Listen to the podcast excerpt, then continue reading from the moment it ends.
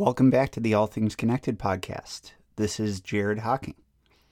Well, late on Friday evening, I, along with the rest of the world, received some shocking and tragic news that Chadwick Boseman, the actor most famous for playing King T'Challa in the Black Panther movie, had passed away of colon cancer at the age of 43.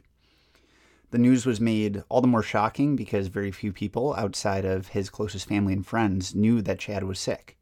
He wanted to convey the image of strength to his many millions of fans across the world until he was gone. I knew Chad personally. He was a client at the small talent agency I worked at in Los Angeles in 2013, and I knew him from before he was cast as Jackie Robinson and before the world came to know him as King T'Challa. And I can genuinely say that Chad was an extraordinarily special person. He was a portrait of humility and dignity and passion for his craft, and truly wanted to make the world a better place. And above all, wanted to empower others to thrive and to be the change that they wish to see in the world. He said in a video posted on Twitter wearing a hoodie for the March for Our Lives in Washington, D.C., to end the senseless gun violence our country continues to witness. For all those 70 million young people who will come out and vote, I believe in you. I think you can help turn our nation around you can make it live up to how it's supposed to be. It's not just that you are the future, you are actually the present. You are what we are supposed to be at this moment. I was speaking with a friend yesterday who I worked with at that agency, and one thing that we reminisced about was how Chad treated everyone he encountered like a human being, deserving of his time and attention. While fame and praise so often jade so many and inflates their ego, for Chad, it never did. When he walked into our office, he would greet everyone by their name. He would shake their hand. He would ask how they're doing and thank them for working so hard on his behalf. He cared about making art, great art, truly, and creating portraits of his heroes that would stand the test of time. If there was ever an actor who cared less about the money and the fame, it was Chadwick Boseman. Even as he became a worldwide bankable star, being chased by the most powerful and savvy agents in the business at every corner, telling him how, how much they could do for his career. He stuck with the small talent agency on Avenue of the Stars, right down the street from the Behemoth CAA. And he stuck with the agent who first found him and saw his promise in a play, the Juilliard School in New York City. He put loyalty and the people he knew cared about him and had his own best interests at heart above the uncertain prospect of opportunities that would come from being a client at the world's most powerful and profitable agency. When I think of Chad being gone, a man who I could not believe was 43 even now, because he had such a youthful presence, I feel an overwhelming grief and sadness for what the world has lost. But we still have Chad's words and his legacy. And so I wanted to read for you today a piece by the excellent journalist Wesley Morris in the New York Times discussing Chad's legacy and his filmmaking. And so I'm reading for you today. It's hard to make dignity interesting. Chad Boseman found a way from the August 29, 2020 copy of the New York Times, written by Wesley Morris. The problem with dignity is that there's not much an actor can do with it. Not when he's playing Jackie Robinson or Thurgood Marshall, not when you're the leader of a made up African kingdom like Wakanda. For a performer, dignity can seem like an anchor or a void, what can he show of us, a baseball legend or a titan of jurisprudence that they hadn't previously revealed? In playing Dignity, Chadwick Boseman, who died Friday at just 43 of colon cancer, often seemed tasked to perform its burden. But there were, was always more to him in these parts than heft. He pumped in plenty of its opposite, lightness. In Marshall, instead of bearing down on the man's owlish brilliance, Boseman turned the concept of what's actionable into physical action. He was light quick, smooth cheek. He sprinkled the truth with herbs and spices. Amazingly, between his work as Robinson and Marshall, Boseman also played the great American superstar James Brown in Get It On. Had any actor spent more time in such enormous shoes in such a brief span? The Jackie Robinson film 42 came out in 2013. Marshall was four years later. No one in the movies comes to mind, Sidney Poitier perhaps. But he went first and so had to make his own shoes. I'll confess to finding it odd that Boseman played three roles so quickly. It seemed at first like a joke on the movie's ongoing obsession with stories about exceptional black Americans, or like Hollywood was too lazy to imagine anyone else inhabiting the exceptions.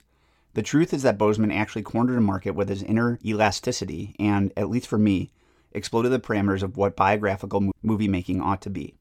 With him, seems like mattered more than looks like. It was daring, and he didn't even seem aware of the risks. What can an actor show us when he doesn't even look like the people he's playing? That always seemed peculiar, his resemblance to none of the three men. But Chadwick Boseman had these eyes. They weren't Robinson's, a young Marshall's, or Brown's. In each case, Boseman's eyes were too large, and his frame, while we're at it, was too small. But my, their sincerity and tenderness reached inside you. That's what his eyes could do with entire personas get to their point and go beyond it. During this great man stretch, Boseman's ideas of the legends he embodied won out.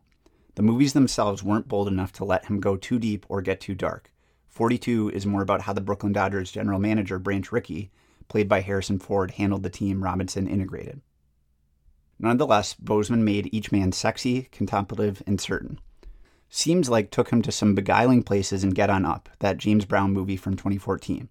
He got Brown's gunshot kinetics in percussive way with a conversation, his allure and mercurial short fuse.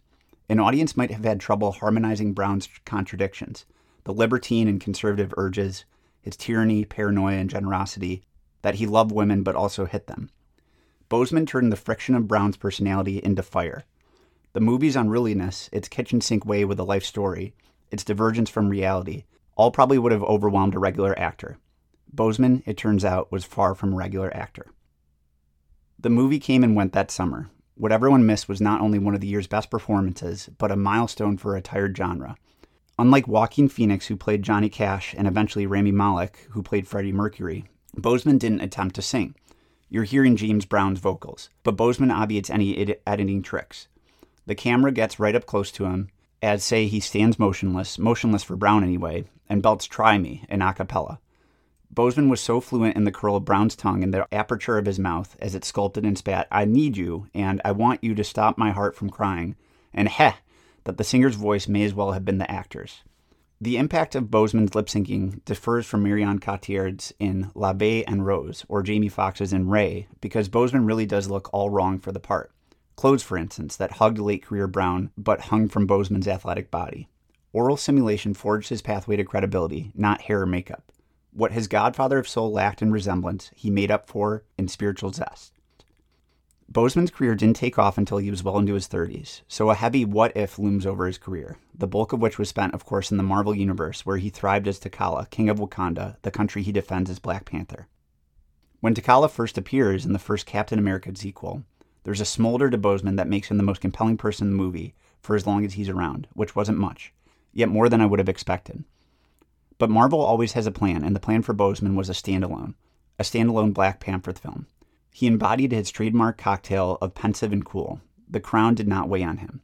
He played the part like the movie star Black Panther would turn him into. A wonderful aspect of Boseman's fame was how little he seemed to mind having it wrapped up in that franchise.